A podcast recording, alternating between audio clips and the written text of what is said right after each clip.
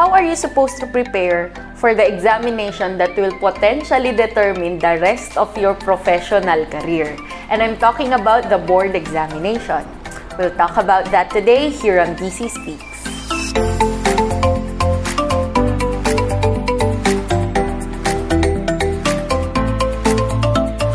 Paano ka nga ba papasa sa board exam? I myself was able to take up two board examinations. The first one is the criminologist licensure examination, and the other one is the licensure examination for professional teachers. I was able to pass them both, kaya I hope kung ano man ang aking naging paraan ng pagre-review ay maging aplikable at makatulong din sa inyo. So let's start with how I reviewed with my criminologist licensure examination. Nung nagre-review ako para sa aking criminologist license, ako ay isang full-time reviewee. Actually, I was still recuperating from my open heart surgery but magti-take na ako ng board exam the same year. So, I have no choice but to stay at home and review. Yun. So, what I did was I learned the 888 method. I actually heard this from a lawyer. Kapapasa niya ng bar exam. Then, I heard her interview. Sabi niya, 888. Ano yon?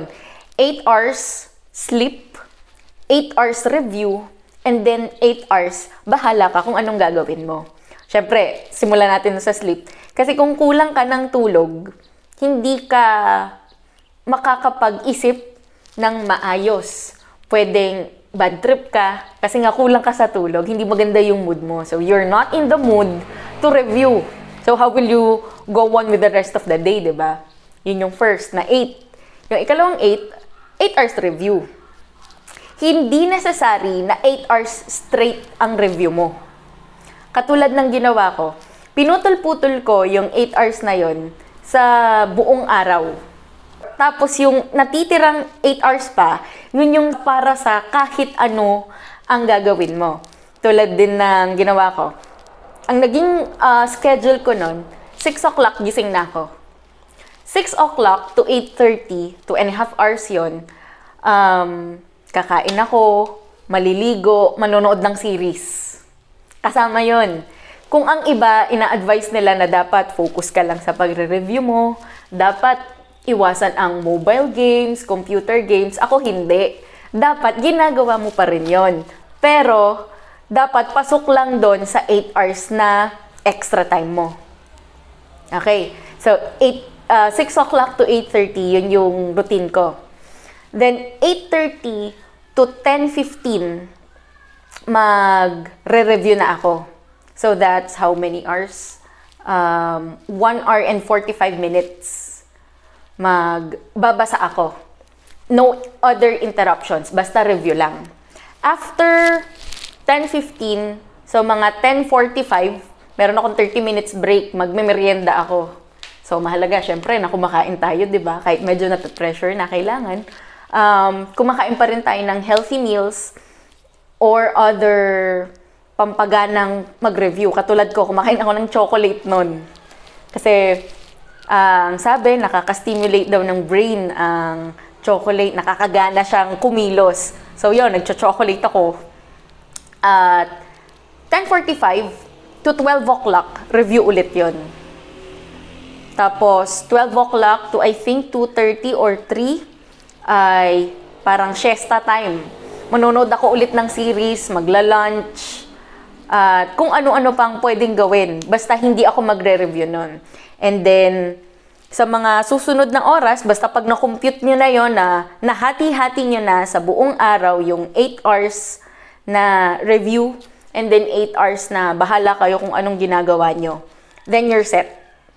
Okay? Bakit kailangan may putol-putol or may pagitan yung pagre-review at yung pagre-relax ng ating isip? Kasi kung tuloy-tuloy, hindi rin nare-retain sa pag-iisip natin yung nire-review natin kasi nagkakaroon tayo ng information overload. Minsan, di ba, kahit sa klase, pinipilit na lang natin na makinig sa professor natin or sa instructor natin pero wala na pumapasok sa isip natin. Hindi na natin naiintindihan kung ano man yung dinidiscuss. Ganon din sa pagre-review, kahit walang nagdi-discuss para sa atin, pag pinipilit nating magbasa ng magbasa at intindihin ng intindihin lahat ng binabasa natin, wala tayong magigets. Kaya dapat may pagitan or may breaks, kumbaga, yung pagre-review natin. Okay?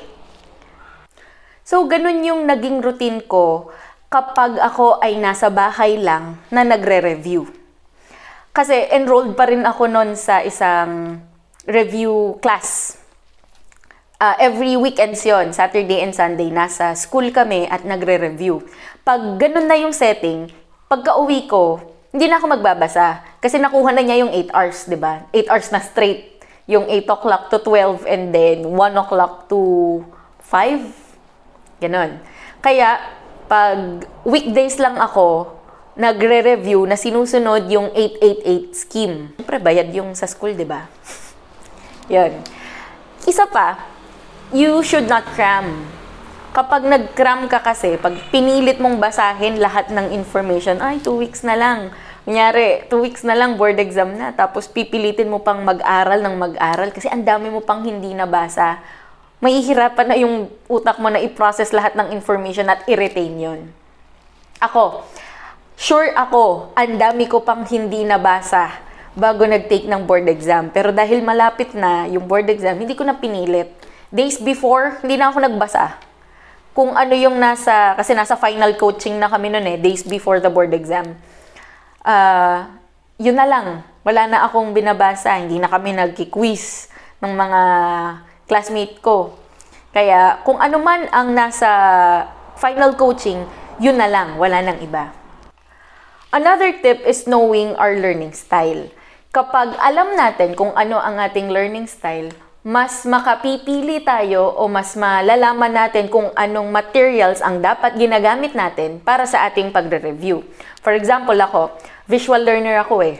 Kaya mas naiintindihan ko ang isang lecture kapag binabasa ko siya kumpara sa pinakikinggan ko lang. Katulad nga nung nagre-review ako, meron kaming uh, voice record ng isang judge na nagle-lecture patungkol sa revised penal code. Mas naintindihan ko yung RPC nung binabasa ko siya kesa nung pinakikinggan ko siya. So yun, we'll be talking about learning styles in another episode. Nung nagre-review naman ako para sa licensure examination for professional teachers, full-time employee na ako. So, hindi ko magawa yung 888 na hatian sa isang araw. So, ang ginagawa ko noon, dahil kung saan ako nag-aral ng methods of teaching, ay kung saan din ako nagtatrabaho. At kung saan ako nagtatrabaho, nag-host din sila ng parang review para sa mga magti-take ng board exam at para sa mga fourth year college na education students. So, nag-enroll kami doon at yun ang nagsilbing review program namin hindi ko siya na-attendan sa lahat ng pagkakataon. Siyempre nga, may trabaho ako and that will always be the priority. My students will be the priority. Kapag tinamaan lang ng klase, doon ako hindi papasok sa review. Pero kapag wala akong klase, papasok ako sa review program. At kung hindi naman ako makapasok sa review program, humihingi ako ng kopya ng naging mock board examination nila. At yun din yung nagsisilbing reviewer ko. So, kung ano lang yung spare time ko sa school, yun lang yung time na makaka-attend ako sa review class. Pero pagka uwi ko, nagbabasa pa rin ako. I just make sure na kompleto pa rin yung 8 hours. Joke. Hindi ako nakakakompleto ng tulog noon na 8 hours nung nagtatrabaho na ako. But at least 5 hours to 6 hours man lang, minimum, hanggang 8 hours, ay makatulog ako. Siyempre, medyo pressured din ako na makapasa sa board exam kasi nga hindi siya yung usual or hindi siya katulad nung nauna kong board exam na nasundan ko si 888. Eh yun nga ang alam kong paraan. Days before the examination, sabihin natin 3 days, 2 days, or 1 day before the exam, huwag ka na masyadong mag-review. Ang gawin mo na lang, browse mo pero kung kaya mong hindi na mag-browse, pero in reality medyo mahirap pigilan yung sarili, lalo na malapit na nga at medyo kabado ka nga, uh, mas maganda na hindi ka na nagbabasa.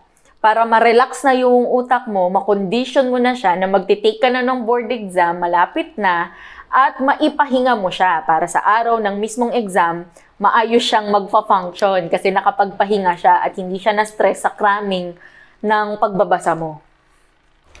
Tapos, sa mismong araw ng board exam, huwag ka nang magbabasa para fully rested yung pag-iisip mo. Tsaka baka may mabasa ka pang taliwas doon sa mga una mong nabasa, ma-confuse ka, hindi mo na ngayon alam ang isasagot mo pag nakita mo yon sa board exam. Kaya, mas maganda na diretso, take ka lang ng board exam, wala nang basa-basa. Okay? Then, kapag natapos na ang isang subject area, katulad sa criminologist exam, meron kaming anim na subject area, tapos 3 days siya. Per day, we have two subject areas. Kapag in between breaks, wag niyo nang pinagchichismisan kung ano yung mga sagot. Mako-confuse lang kayo, tapos ma-frustrate kayo kapag narinig nyo na yung sagot nyo ay hindi yung tamang sagot. Katulad nung nagtitake nga kami ng board exam, narinig namin yung mga katabi namin, yung ibang schools nila, pinag-uusapan nila na ito ang tamang sagot. E iba yung sagot na alam namin. So, kahit na alam namin na kung ano yung nabasa namin sa libro at yun yung sinagot namin, mako-confuse ka eh. Kaya mas maganda, wag nyo nang pag-usapan, walang mafo-frustrate, walang mako-confuse. Kasi pagdating ng ibang subject areas, madadala mo yung confusion mo at yung frustration mo, hindi ka makakapag-concentrate ng maayos sa pagsasagot. At ang pinaka-importante sa lahat ay ang pananalangin at pagtitiwala sa ating Panginoong Diyos. Kapag nagpapanata tayo, kapag nagtitiwala tayo sa ating Ama, ay makatitiyak tayo na magkakaroon tayo ng lakas ng loob para makapag-take ng board exam na malinaw ang pag-iisip at hindi tayo magtatagumpay kasi kung wala talagang gabay niya. Kaya mahalaga na nagpapanata tayo, nananalangin tayo, kapag may gagawin tayong mahalagang bagay katulad ng pagtitake ng board exam. And that is all for today's topic. I hope may natutunan kayo kahit mga 2% man lang. And I will see you next time here on DC Speaks.